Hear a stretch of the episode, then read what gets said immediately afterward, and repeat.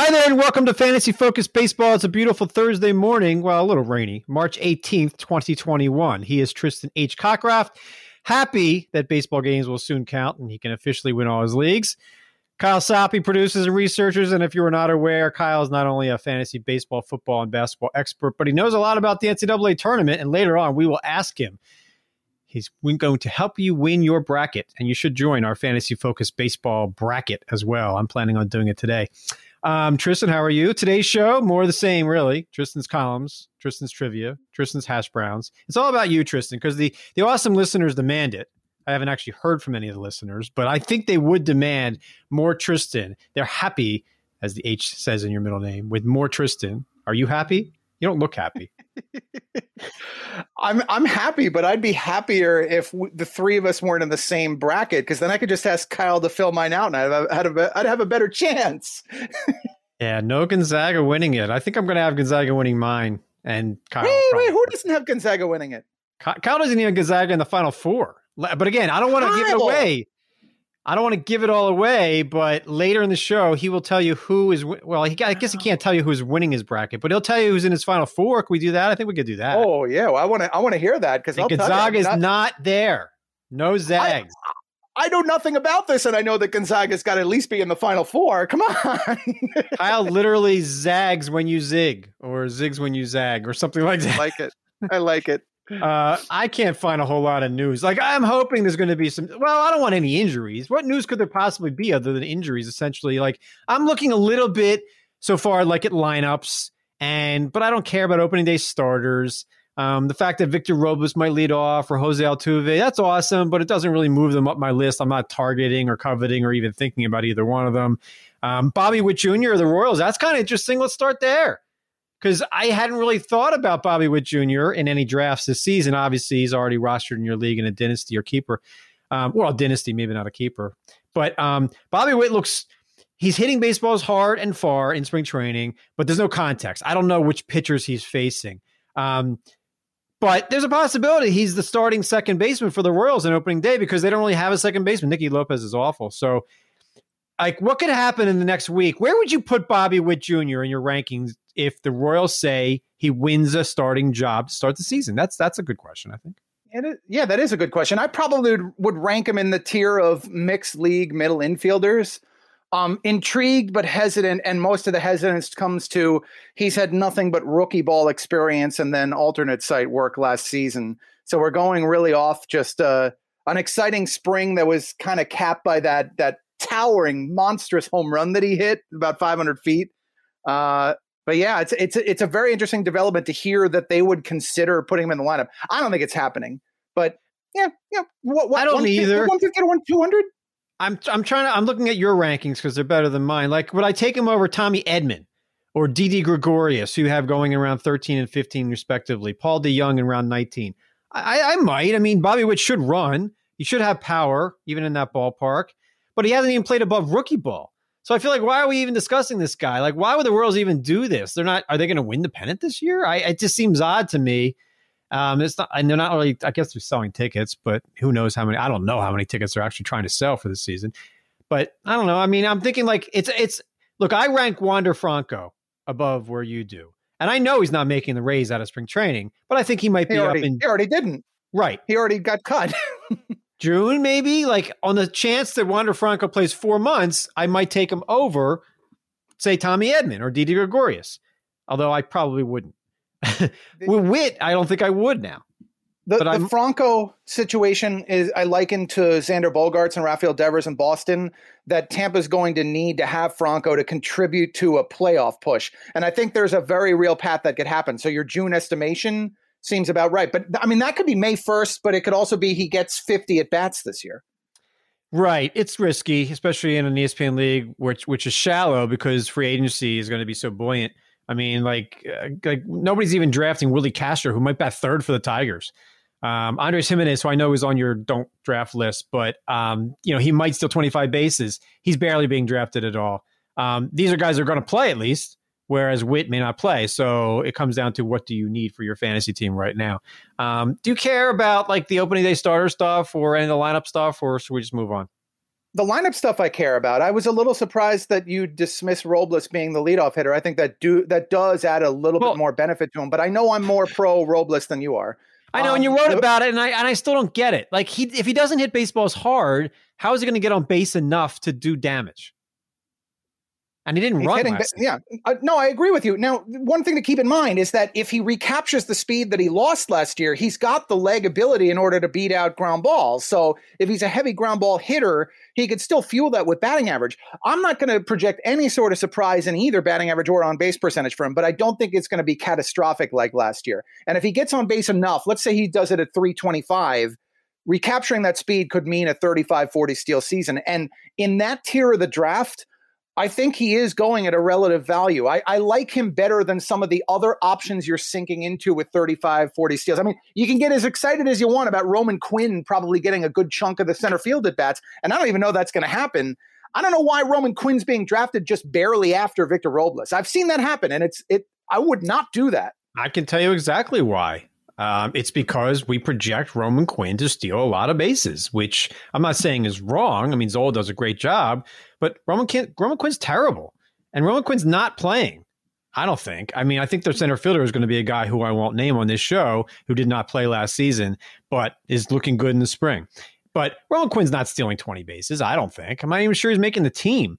Um, there's a couple people look in the ESPN, ESPN drafts. They look at projections at some point. They say, "Oh, this guy's projected to steal this many bases or hit this many home runs," and they don't think about the context of the player overall. Whether he's actually that's an that's a that's a ceiling projection for these guys in in some cases. Well, so they look at Jon Berti. Jon Berti is not a, it's not a ceiling. It's it's more. it, Todd's goal is to get it near fifty percent. It's not the ceilings. Jon Berti is projected for 26 steals. That seems like a ceiling for me. Doesn't it? You think he can steal more than that? You he, think he's going to play? Yeah. So, so one of the things in, in Todd's defense on that one is that Todd is very pro Jon Berti, and I understand why he sees a lot of different avenues to playing time. He might be uh, skeptical. I mean, first of all, Isan Diaz looks like he's got the lead right now in that second base job. If he does, Berti's going to have to probably carve out a little bit of time there. I think he's going to find a, a way to 450 at bats. That's probably what Todd's looking at again, nothing. I can't do projections like Todd does. He does it great, but that's why Roman Quinn is being drafted because of our ESPN fantasy projection. And you're right. I wouldn't even think about drafting Roman Quinn or Jared Oliva, who's projected for more steals, or even Jon Berti. But Victor Robles in the middle rounds makes sense to me. I just, I was burned. I looked at his numbers deeper, and I'm like, why did I even do that? Um, that's my point. You're right. If he bats first, it's it, it's a confirmation that the team believes in him. Um, with Altuve, obviously a little different. He was going to bat in the top third of the order either way. Texas, like, you know, we talked about Leody Taveras on a recent show, and now it looks like he's going to bat eighth or ninth for the Rangers because he's having such a terrible spring. This is when spring training numbers matter. When a manager says, "Oh, you were going to lead off, and now you're going to we're going to dump you in the eighth or ninth, or not even play you." You know, they could play somebody else in center field. They have a guy named what uh, Eli White who might win the center field job, or some or Nick Solak again. Somebody's playing center field. It may not be Taveras at all now. And I've got him ranked in the middle rounds, and I feel ridiculous. So I moved him down on the last one because he may not even play as much as I thought. He's not stealing 25 bases if he can't hit. So lineups matter there. Yeah, agreed that the bad uh, that that the bad performances. Um, the other one that comes immediately to mind to me is Mitch Keller in the Pirates rotation battle. If you're trying to take a flyer on him for the upside we've seen in past seasons, he is getting hammered this spring. So these things are relevant because the managers might make the decisions strictly off the spring stats, and that's when those numbers do matter. Um, but with Taveras, yeah, you're right. I, I, don't think that in the American League it's as catastrophic for a player like that to land an eight nine spot in the lineup as compared to one, but it would be much more beneficial to be first in the lineup. For Robles in the National League with a pitcher batting ninth, it's hugely beneficial. I think there's a bigger divide between the two. But you're right. There's no reason to push Taveras if he is not hitting. There's no reason to expose him if he needs more development time in the minors. And that's the real concern. One more piece of news here: the White Sox and Andrew Vaughn, uh, they're trying to sign him to a contract extension, and you know his agent is probably telling him, "Don't do that." This is like the Jarred Kelenic situation with Seattle, where the Mariners, and this shouldn't have been news. We shouldn't have found out about this, but because somebody couldn't stop talking, we did. So the Mariners tried to sign Kelenic to a long-term deal that, would have ensured that he would win a starting job out of spring training. The White Sox are trying to do that with Andrew Vaughn, it would be at less than market value probably for the player. But then again, Scott Kingery can't play at all. He stinks. So he got a, a six year contract, and look at him. He would never have made that money if he hadn't signed that extension. So, but Vaughn is going to be good, and we think Kelenic's going to be good. They are not like Kingery. But the point here is if Andrew Vaughn wins a job out of spring training, I ask you the same question. Do we rank him top 100 player? Because, you know, everyday DH for the White Sox batting six, we know he's going to hit. Well, we we knew we said we knew we we knew Kingery was going to hit too, and he hasn't. And there's other examples. Who was that first baseman for the Whites uh, for the uh, Astros? Traded from the Phillies, couldn't stop smoking. Um, Singleton. Jonathan Singleton. Right. I mean that that's the same type of thing. So, but uh, Andrew Vaughn just seems different. This is a top overall pick. He's going to hit. Like, wouldn't you rank him ahead of like Christian Walker or I'm trying to think of first baseman of that ilk? Like, you, wouldn't you have to do that? I'm looking at your. Let me look at your rankings. I'm thinking the first two names that come to mind are Paul Goldschmidt on the high end, and oh. on the l- lower end is Josh Bell where it's another example of, and I'd feel more, uh, notably more optimistic in the corner infield pool. And part of that has to do with the, the relative lack of depth of the position in that tier. Uh, I'd put him in that high end of corner infield as a first base. I think he might actually challenge where Bell is roughly in my rankings, and maybe I'm more optimistic about Vaughn. And again, this is with a promise of opening day play, which wouldn't shock me remember you're saying it's not necessarily to the benefit of the player. Well maybe it's not from a year over year perspective but they did this with eloy jimenez and i think they did it with another too. Did they do it with luis robert too. They i know they did yeah, with jimenez. i thought jimenez's was a decent deal for the player. Um, I, I, don't have a problem with that. I, I wouldn't be shocked to see the white sox do that. I like the aggressiveness.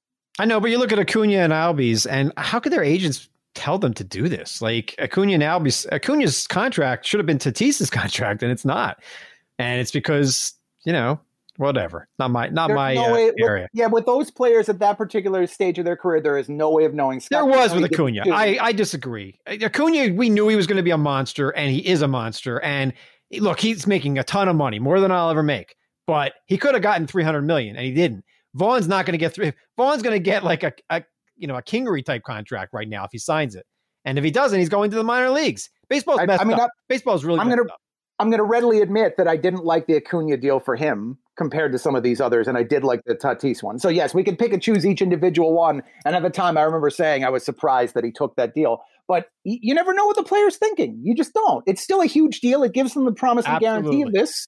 I, I, just don't money. know, and I like the White Sox doing it. I like that. I like the teams that are aggressively pursuing these players. I don't like the fact that they're saying oh, if you want to make the team, sign this below market deal. Otherwise, that I don't like. to the minor yeah. leagues. I, yep. No other don't like that. What other sport or companies like this? What a joke. Moving on before I get fired, let's talk about some of the things you've written lately. Um, you wrote a 10 players to pass on at the current draft value story with a big picture of Cavan Biggio, who is the poster boy for the argument about not hitting baseballs hard and new baseballs are going to make him hit the ball only 300 feet, which he'll never hit a home run. And he's going to end up being – so underdrafted. I think I haven't seen anything in the latest ADP, but um, it seems to me like I never expected him to hit over 250 to start with. But if he's a 2020 player, which I still think he can be, then he might be a value pick if he goes like number 100 overall. But you had Stra- Stephen Strasburg on this list. I'd like you to discuss that because um, we probably discussed this on the last show, but you thought he was being a little overdrafted to start with. Yeah, and I actually haven't changed the ranking on him knowing the injury situation so far because I think you had to be prepared for that. It's, and I put this number in there. He has averaged 24 and a half starts per 162 Nationals games since the beginning of 2015. So over half a half decade plus, that's what, what he's averaging. An absence of roughly eight and a half starts per year. I mean, that that's an injury reputation. And the fastball wasn't quite as sharp two years ago as it was in previous seasons my concern there would be that if it doesn't recapture its peak form to any degree, he's not quite the ace that he was. I like him a lot in that third, I guess I'd call it the third tier of starting pitchers, but it, how are we making the case that he belongs up with guys like Brandon Woodruff and Clayton Kershaw? I know that they also have the absence question, but I think the stuff is a little safer for the two. I don't think anybody is making that case. Who would take who would take Strasburg over Kershaw for 2021? I don't know anybody no, nobody's rankings that would. would do that. Yeah, I don't think they would, but if they're drafting them closer to those two than where I have Strasburg right now, I'm out. What's the latest on Dinelson Lamet? Is he even making their rotation out of spring? That's gonna last I've heard deal. for him is he's he's still working his way up, and I haven't heard any definitive no on him being in the opening day rotation. I just know that he's continuing to work his way back because that would obviously change his ranking. There was one other name here. We'll go through a couple of your stories here and not pick them apart, but I mean, I think they're very interesting. Um, Arozarena, definitely, he's on my list too of being overdrafted. Um, Brian Hayes, that BABIP. But Andres Gimenez, for where he's being drafted, seems like fine. He's going in like round 20 something. I, I would argue to you that you can't put anybody on your overdrafted list after round 18. There's nobody that you're overdrafted. You can't overdraft Dylan Carlson. You can't overdraft Wander Franco. You can't overdraft Andres Gimenez or Mitch Keller if they come after round 18 slash 20. Like, don't, don't you think that at some point it's worth taking a shot on a player in case they do what we think they could do? Gimenez could steal 25 bases in about 250, I think. I don't know. I think you think that as well. So, do you see my point here? How how how is a player overdrafted if he's coming after round 18 in a 23 round or 25 round draft? Well, for one thing, you're taking the ESPN perspective, which I completely understand. I, I I've got to open the door on this one. To a degree, I can't win on this list because the rankings in the game are based off of the rankings that I have here. So there's not a lot of wiggle room in terms of the ADP. I'm looking for guys that are 15 spots beneath where I have the rankings. And in Gimenez's case, I actually think he's going about right in ESPN drafts. It's the NFBC and the offsite drafts where he's being drafted pretty aggressively. And I've watched this happen in a couple of leagues where people are treating him like he's the new Victor Robles ish type. He has 150 overall ADP in, in NFBC drafts in the month of March. He's at 150. To me, that's too soon. It is boring stolen bases with Gimenez. He doesn't do an awful lot to get on base. And I actually like your batting average projection. If that's what it is, he's the kind of guy I want at the 200 mark that ESPN drafters are showing right now. I think that is about right. I think 200 is fair. Um, we also had a, a fantasy roundtable that was posted. I don't know when, and you wrote about Shohei Ohtani and the fact that the question was about: Are you buying the spring training buzz? Um, and I wrote about Vlad Guerrero because I'm lazy. But you wrote about Ohtani, who who looks great, pitching, hitting, and all that. But you didn't put in there what you project for innings and slash plate appearances. That what I, that's what I want to know because I feel like I know what n- numbers he could produce based on the volume, but I don't know the volume. So what would you say? Give me a ceiling and then give me like a, an average. You know, like what do you think is like a baseline here for for innings and for plate appearances? Yeah, so the average is going to be tough because my my my draft expectation is 100 and 450 and I think he's more likely to exceed the latter, the the times of the plate. Uh, the ceiling would probably be he gives you 125, 130 very good innings, and he gives you 500 PAs, and he's only capped at that just because if he's pitching that much, he's not going to be in the lineup on those days. The downside, however, is he gives you pretty much nothing on the mound, and that he's a you know 475 PA, good but not great DH only hitter. So I, I'm on board with the fact that he's borderline draftable on the low end. The problem I have is that the ADP trends, the drafting, uh, you know, other leagues that I've witnessed so far are kind of undershooting his upside. And his upside really is that of a guy who could scrape the top 50 overall players, especially the way that we use him in our game. That's why I, I brought him up there. It's just that I, I think the conversation is warranted, that he's not a locked in number 200 overall player. It very well might be he deserves to be going in the top 15 rounds of our drafts. If you're in, I assume you still have some drafts to go. I know I do, and you know maybe from some some marbles on the line or something like that. Um, you would you actually take Shohei Ohtani as the top hundred player with something no. on the line? Nope. Okay. Yeah, I won't either. And and I'm sure that our detractors would say we're not aggressive enough, we're way too cautious. But I just and and when I say you know air quotes, I don't want to deal with it. There's a lot there that I don't want to deal with. I, I, you know, in a weekly league, which most expert leagues are at this point, I think. Mm-hmm. Um, it's just if you don't know and he's pitching on Sunday and you have to make the decision on Monday Monday afternoon, like that's there's a big risk there. There's no greater context driven player in all of fantasy baseball, however. And you mentioned the weekly situation. The other is we should just throw the number at it. I mean, you, you had mentioned the number 200 on a previous show, which is very fair considering the very steep downside. He was awful last year and gave you nothing on the mound. He would not have turned value on the 200th overall selection.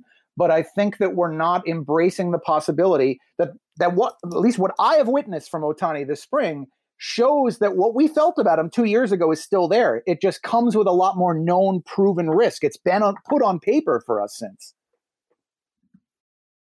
I have a closer report that was posted on Thursday. I did not write the headline, but it says, Dare you draft? Do you dare draft Trevor Rosenthal? Obviously, you dare draft him, but the question is, do you dare draft him as a top, a borderline top five closer, or do you just ignore him based on, you know, he's been up and down. it's been a, a, very erratic career. He could, I think he could be the number one relief pitcher in all of fantasy. I, I, I could see him putting up Liam Hendriks numbers this season in Oakland, replacing Hendriks. He also could miss half the season with, you know, an injury or th- walking everybody. God only knows what could happen to Trevor Rosenthal. Is there a bigger boom or bust relief pitcher than Rosenthal right now? Hmm. Maybe Kirby wrote, Yates. Well, I would say, I guess we've seen what Yates can do, but I guess they're kind of similar in this. Like the, you don't know what you're going to get. Think, I think the difference and the reason I rank Yates over Rosenthal, and granted it's not by much, is I think Yates is really a light switch kind of player where it's going to be he's healthy and amazing, or it's going to go pretty ugly in terms of the injury recovery. In Rosenthal's case, my worry is that he has shown times he's pitched through things or has not been at peak form. Did deal with the groin injury a little bit during spring training, and yesterday's game, yeah, okay, so it was, or was it two days ago? No, it was yesterday's. Um, good, encouraging velocity. Yeah, it's the first game. Forgive him that, but it it wasn't like he was super sharp. So my concern is, does the not so super sharp Rosenthal show up during the regular season? I'm with you. I think he's a top 12 closer locked in, but I'm not ready to put him up in that top tier just yet. You're right that he has that upside, though. I want to rank him uh, right where I do Yates, which is like five, six, seven, and Pressly. I don't, I don't see why I wouldn't. Like Rosenthal was amazing last season, and Kirby Yates didn't pitch. And we know what Yates did two years ago. And we know what Rosenthal did two years ago. Why are we trusting the this? This is the inverse of what people normally trust. You, we have this argument a lot on the show where you count on most recent numbers more than I do. In the case of Yates versus Rosenthal, it's the opposite. Everybody's drafting Yates before Rosenthal, Rosenthal based on two years ago and not last year. Rosenthal was one of the best. He was the number four relief pitcher on our player rater, and even that was misleading because he didn't have enough as many wins as like Brad Hand. He would have been better than him. If you take, you know what, our player rater should not account for wins for closers because it ends up ranking guys ahead based on the luck of the win, which I don't like. Like Raisel Iglesias, he'll just win more games because he'll be used more in the eighth inning. Like I don't know. I I, I use the player rater for what it is, but um I think I'm all in on Rosenthal. I really am. And I moved him up in my rankings for that reason. Again, eh, March goes on. I, I learn more things. I find out more things about StatCast numbers and things that, you know, we can't learn everything about every player. I don't care that he got lit the other day. I mean, Sean Doolittle is getting lit every time he pitches, and he's still maybe the closer for Cincinnati. So I don't I don't see that happen. I don't see a path for Doolittle. Who is, is their still- closer? Lucas Sims, here's a closer it's carousel. Sing it. I, very, know, I, very fair. Okay. Uh, it's the closer carousel. And you're dancing when you're singing that and moving your fingers. People that you can't see this, but he is moving his fingers and dancing around his basement, talking about the, the closer carousel. Dance, everyone. Give me the number one. Who ends up leading? Who ends up leading the Cincinnati Reds and saves the season? Lucas Sims with like 14.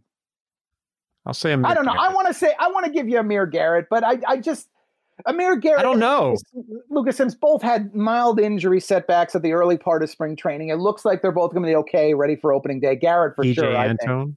Maybe Tejay Antone gets the dealing, but he's dealing with an injury, and they've been working him up like he's a rotation candidate. And I do think that's Michael Leonard or Lawrence's job, but the absence and him not being prepped for a short relief role. You really think? I love Antone. I just. I don't think anything. When it comes to the Cincinnati Reds, I don't think anything with their closer. I'm going to just ignore it. Like if I'm in a league with marbles on the on, on the line, there are certain situations I'm just ignoring. Like I have, I think it's Joakim Soria in, in Arizona, but I don't know. I don't want to deal with it. And by the way, like I wrote about the other Cleveland reliever. Everybody, everybody's drafting James Karinchak in their top ten. Emmanuel Clase could Clase could easily be their closer right now. He throws. A, he's a hundred mile per hour cutter, a good enough slider. They could easily Karinchak walks everybody. He's walking everybody this spring. That could easily be Clase, Clase, whatever, however you say his name. Um, the other situation was San Francisco. I'm, I'm going to spoil. I have to spoil your fun and mention Nick Wittgren. Yeah, he's absolutely in, in, there too. Except I think I hate to do it. You shouldn't hate to do it, but Clay's Clase, and I'm gonna I guess I'm gonna say it both ways, both times, every time. Clase. Those numbers are like his arsenal is fantastic. Yeah. Like that's a hundred mile per hour cutter, people. I think I think right now I would take a shot on him in San Francisco with Jake McGee. Like that could easily be one of the right handers. What's that? Clase was the the guy that we were excited would be Leclerc's successor in Texas. Absolutely. So let's not forget that that the enthusiasm we had really only got thwarted by the suspension and that that injury he had right before it. Disappointed that Jonathan Hernandez did not is not healthy because he would ease. I think he would have been the closer for Texas. Um, and I already drafted him on a couple teams like in NFBC leagues where I can't even replace him, and it's like that's disappointing. He might miss half the season now, and I wasted a pick. You know, that was like my second relief pitcher in one of my leagues. Not that I care. It happened. Anyway, that's it for the news of the day. We bring Kyle in now to talk about uh, trivia and hash browns and uh, the NCAA tournament because that's fun and it starts on Friday. Join our bracket. I, what do they win if they win our bracket? Do they win anything? We get their we answer their question on a show, or Tristan Happy calls them, wow. or, or what do we do? Yeah, I don't know. What should the prize be? Maybe that should be it should be like a two year play because we went a year without March Madness. So the winner of this year gets to pick the prize for the winner of next year's bracket. And we just go That's in perpetuity and never winner. give it to anybody. Prize, yeah, man. we'll think of something. We'll think no, of something. I'm going to put that on you, Eric. You have to tweet it out before the game starts at noon on Friday. it's not going to happen. I don't, I don't, we'll think of something. Give, it, give, us give us some proposals after the show. We'll we'll come up with something good. We'll pitch it around. Yeah, we'll yeah. and we'll put it on Twitter. Either way, Fantasy Focus Baseball Tournament Challenge. Join the group. Me, Tristan, Eric, all in there. Come beat us. That's fun. I'm not in there yet. I'm still on the. I'm still on the fence. still not sure. See if we see if this uh, Fantasy focused Baseball thing takes off. Uh, well, they get nothing. I don't want. I don't want to bet on that. I'll tell you, Kyle. They get nothing for beating me. It's winning the the the bracket, uh, winning our group. That's it. oh yeah, yeah, yeah. You have to you have to win the group, but you can yeah. you can chirp at all of us if you're beating us. It's it's the best sporting event of the year. I don't think it's close. Oh. We'll start with some trivia, something you guys know a little bit more about. One pitcher over the past five years has at least 75 quality starts, but a sub 500 winning percentage. I want you to name him for me after hash browns. First hash brown is Justin. He wants to know why you both have Bundy over Ian Anderson. He wants to know your expectations for both this season. You know, I saw that on the cesspool that is Twitter, and I thought, well, I, I, do I not rank Ian Anderson well because he's on Atlanta and I'm uh, a Phillies fan? I don't think that's it. I think it's just that like what I saw out of Dylan Bundy last season. We all have our own biases. What I saw out of Dylan Bundy last season looked pretty legit to me. Like that was a guy who had control. He got out of the awful place of Baltimore. It's not an awful place. It was an awful. It's an awful organization. I think that's fair. And because I like Baltimore, I like the harbor. But the point is, like the Orioles mess up pitchers, not just Jake Arrieta and Dylan Bundy, lots of pitchers. And he got a new a new a change of scenery, and they fixed whatever was wrong. And Dylan Bundy looked legit, and I think Dylan Bundy can do that again. Ian Anderson's barely pitched right? I mean, like, how would you take a guy like that and you're just assuming he's going to put up numbers again? Whereas Bill Bundy's 28, he's been around for a long time. I, I, don't know. I mean, Ian Anderson, I look at him, he's 22. And while that was a lot of strikeouts, it was also only one home run. I don't know. I tell me I'm wrong. You you win your leagues. I I don't know. I don't get it. I don't think you're wrong though. Um, I mean, we both have them ranked, have Bundy ranked higher. Uh, I think you encapsulated Bundy's story pretty well. The the only thing I'll add to that one is just that he's a weird example in that he has dealt with diminished fastball velocity, but he's compensated for it by easing off the pitch, throwing it a lot less often, and he's going with a splitter he added last year, and he's leaning on the slider, which is frankly I think his best pitch. So it's a very complete set of pitches that he brings to the table, and he's got evidence there. And the fact that the chain of, change of scenery didn't do well for him makes me optimistic. In Anderson's case, it's still a very small sample. As excited as I might be about him, he showed a walk history in the minors. And I wrote in my notes, he's got the Luis Castillo and Chris Paddack problem that he's got an amazing changeup. Are the rest of the pitches there yet? I think there is going to be a bit of an adjustment at some point. And I just I'm just worried does it happen in 2021? That's fair. Those are two good names to have as far as upside though. Scott wants to know if Sean Murphy has dynasty upside and if you treat the position the same in dynasty as you do redraft and just punt on it as a whole. Well, I do. I punt. He doesn't.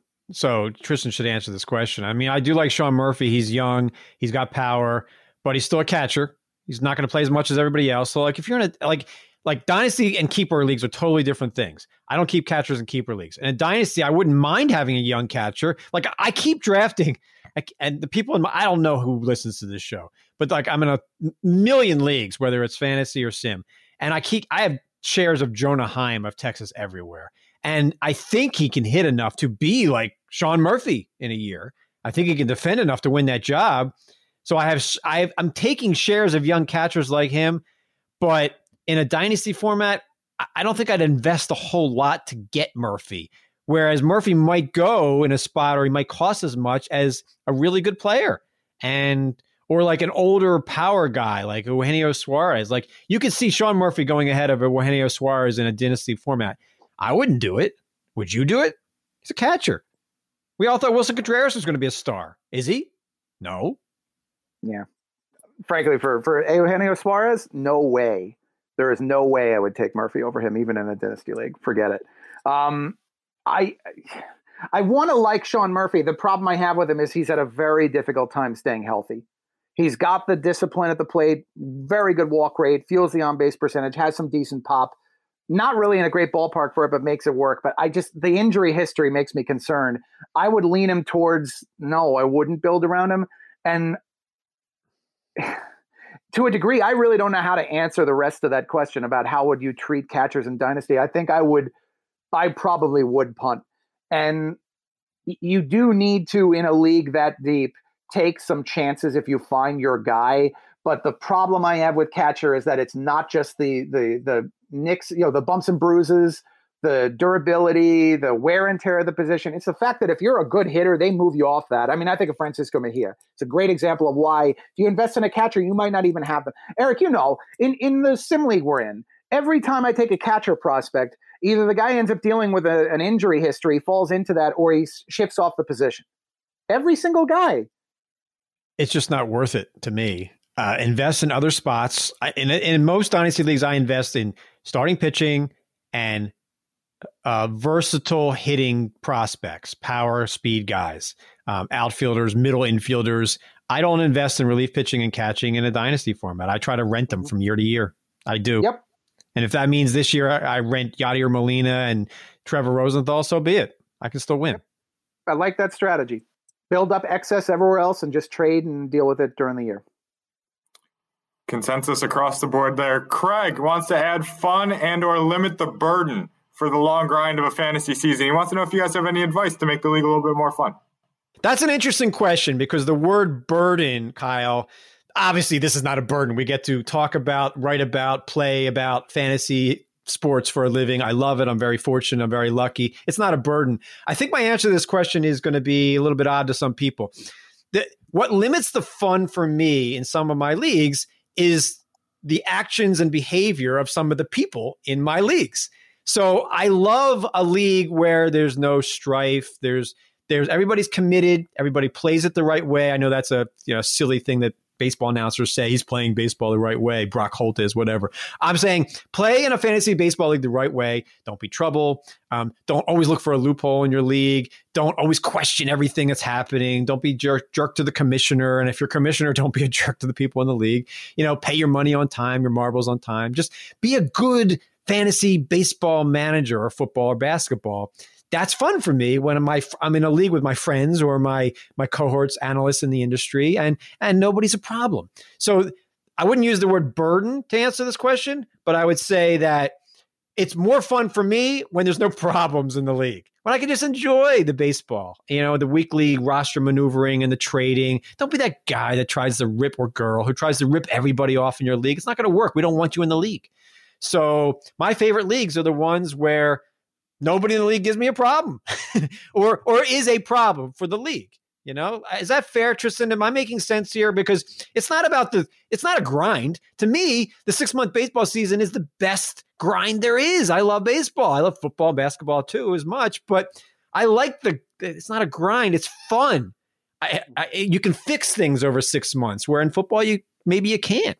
You know, in basketball, maybe you can't, but in baseball, you can fix it over a long period of time. So it's not a grind or a burden, but it can be if there's somebody in your league who's not acting like somebody that I want to act like. How about that? Is that fair? Yeah.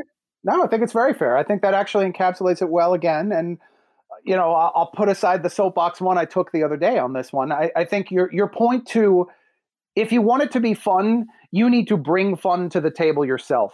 And I think the best way to try, and some years up here, at least my reaction to it, uh, same feeling. Think of the next manager. What is this experience like for the next manager, not just you doing it? That's something that I don't think people take a step back and think about too often. But I'll put soapbox two here. This is the other thing for me in terms of the functionality of the league.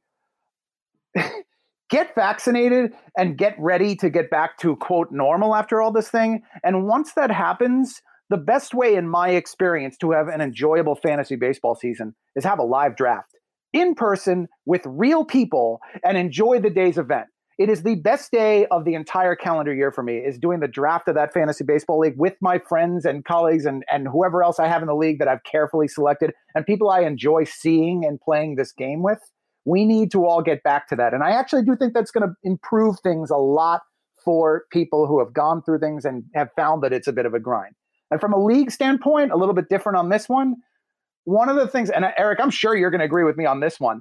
If you think that the season is bur- a burden and it's just a grind, I get that from a lot of people that they don't enjoy the 180 plus days of playing this day in, day out, and that we have daily transactions and that it's all about who gets to the computer fastest, who cycles their lineup the most, who does the homework. If that's an issue, have a deep mixed league. I actually really like the 15 team format. Have deep benches, make sure all of the relevant players are rostered, and make it a weekly league, weekly lineups, and transactions once and maybe twice a week. Preferably once, but if you need it, twice a week, and no more than that. And it's not bur- a big burden. And then you're actually all doing your homework at the same time. You're all playing at the same pace some of my favorite leagues do exactly this. We do two transaction periods in my 12 team long time keeper league. I really love that league. And it's because it actually keeps it very manageable, but very insightful.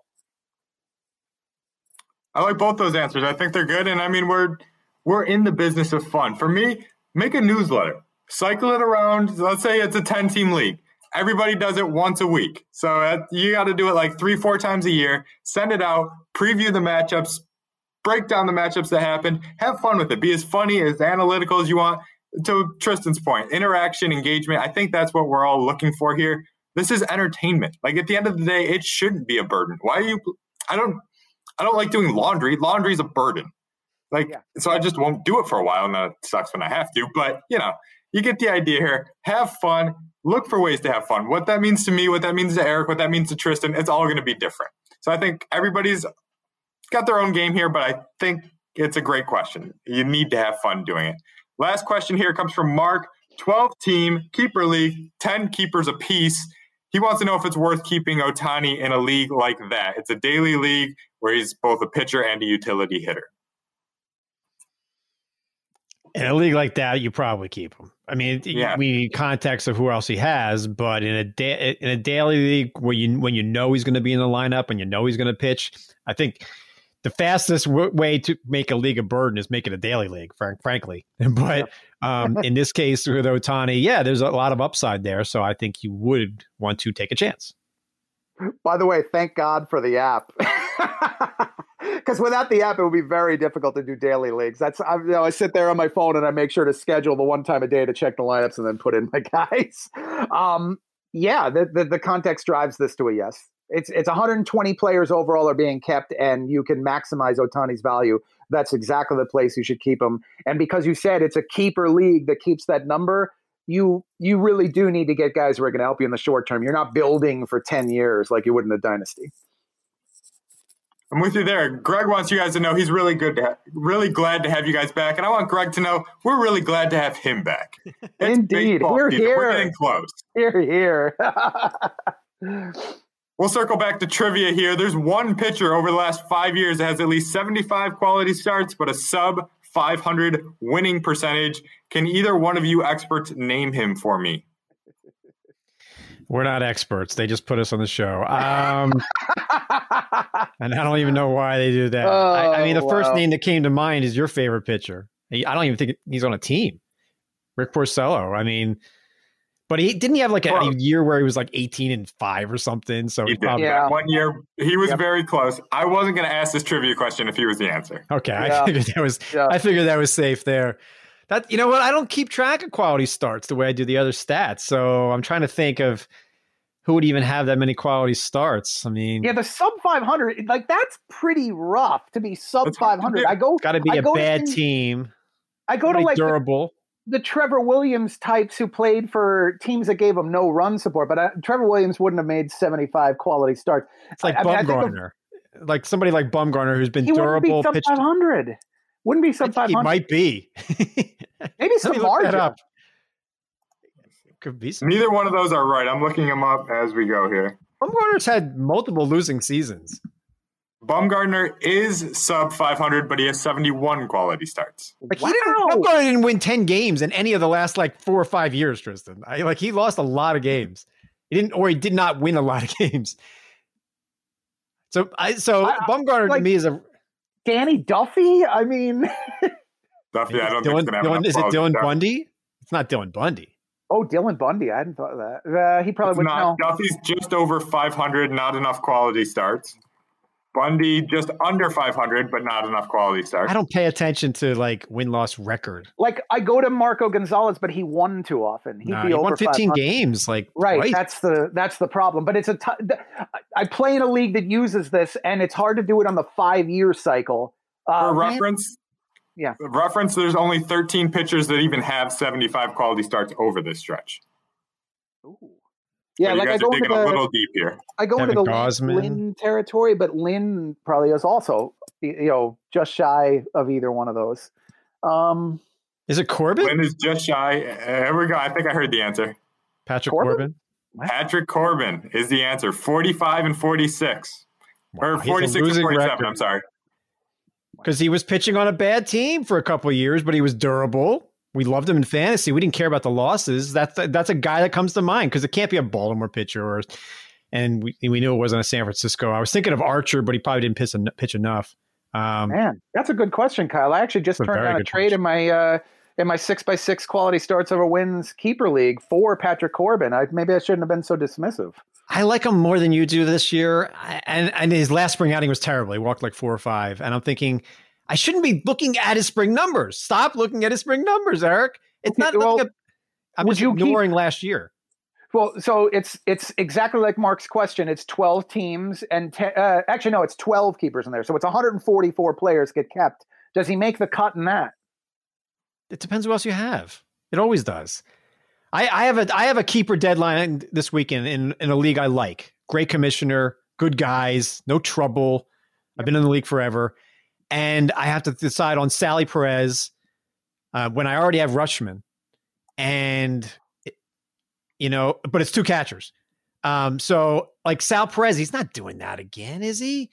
But it might come down. I'm trying to think who my other guy comes down. Oh, Salvy Perez or Nate Pearson is is going to be my last keeper, and I want to keep Pearson. I think Pearson's going to be good, and I'm I'm sure nobody in that league would listen to this show. They wouldn't demean themselves. But like, would you keep Nate Pearson over Salvy Perez? You're trying to win now. I have a team that can win now, and I think Pearson's going to be great. I have enough starting pitching without Pearson. Can I really keep Nate Pearson over Salvy Perez? I can't. Can I? It's it's the injury. It, it, the injury effectively decides it for you. I mean, he's not going to be ready for opening day, and I'm he even worried- making 20 starts this year? It's just- exactly what I'm worried about. A young player who has the durability question and who has the workload question, even if he was healthy, missing the beginning of the year and with no minor leagues to work himself back up, it's going to be difficult. I mean, I hate doing that. I hate cutting. This is like a 16 team, 12 keeper league, and I'm cutting Nate Pearson. I don't think that I would recommend doing that, but I have other keepers that are better, and I want to win now. Mhm. So, and Nate Pearson will be a first round pick probably in this league. Well, maybe he's your first round pick in that league. Maybe he is, All right. Final thoughts here. NCAA tournament. Um, the playing games are on Thursday. Can't wait for that. And then Friday, the real stuff happens around noon Eastern. I'll be watching some uh, Vatek and uh, and then Drexel go Dragons. And then, of course, they make me stay up past my bedtime to watch Villanova. I really appreciate NCAA. I try to go to bed at the same time every night. You know, very disciplined. And now I'm going to be past midnight watching Villanova lose to a one loss team. Kyle, hey, you think Villanova is losing? There's right? a there's an invention for you, or it's it's called coffee. no, no, never. I Half never. A cookie will get you through that game. Half a cookie could do it. No, it won't. It won't. I'll I'll stay awake. I'm, I'm not staying awake next week when the Sixers go out west. Come on, really? yeah, oh, and, and by the way, nice job, Flyers. Nice job. Nine nothing. I mean, Sixers. At least you didn't have Embiid. I wasn't going to say it. Rangers didn't have it. The, the best player, no coaches, and they win nine nothing.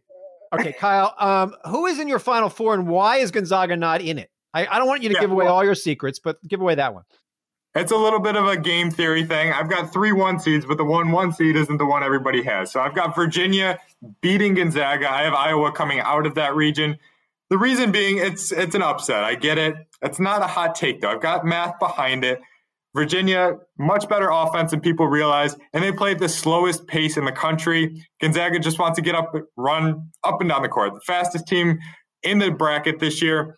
So if I'm picking an upset, I want the favorite to be uncomfortable. I think they will be very uncomfortable if they play Virginia, if Virginia gets past this COVID stuff. If they're a compromised roster, I don't like this pick nearly as much. But if Virginia is at full, functioning, firing on all cylinders, I think we get the Virginia upset of number one Gonzaga, and it blows up everybody else's bracket. You know, I like it, Kyle. You know, I like it. I can uh, do it myself, but I like it. And Kyle will hopefully be tweeting all weekend about NCAA oh, basketball yeah. stuff. So if you want to win your bracket, he knows what he's talking about, people. And that's where he will be published on Twitter. Kyle's awesome at NCAA basketball and the brackets and all that. And uh, I guess I'll fill out a bracket too. I mean, what's the worst that could happen? You know, I finish in last. Yeah. It's like the Sixers winning without Embiid. Oh, you, know? you just jinxed it. You don't jinx it. You have Never. to beat Eric's ponytail. That's the name of the bracket you have to beat. It's mano y mano. You against your ponytail. you know, it is a pandemic. I understand you oh. guys have risked your life to get haircuts, but I'm not doing it. My hair doesn't grow in a ponytail. It goes. It's like an afro, if anything. Oh. So out of oh. control. My hair is so out of control right now. I, have even oh. I said to my wife the other day, "Okay, I, you're right. That's enough. Enough's enough." I, I can't I can't do it anymore. I mean, I, I put it in a ponytail at the beginning of the show, and the ponytail popped out just from me yelling on the show. You must have a very understanding wife. That's 13 months later. You admit that she's right and that it should get cut. If I gave my wife 13 months to tell her, like, uh, it's you know, we're done there. I mean, there's no point in apologizing. You've been married point. for a long time. It's a little different. You've been married for like a year or two. Um, all right, I think we should stop now. I believe we're back on Monday for two a week or two a week until the end of time, or something like that. Enjoy the hoops over the next few days. If you're looking for more baseball before things tip off, Buster Olney has you covered on his Baseball Tonight podcast, so make sure to check that out as well. I'm tired. I need to eat lunch. That is it for today's show. Tristan Happy Cockcroft and Kyle Soppe. Everybody have an awesome weekend. We're back on Monday.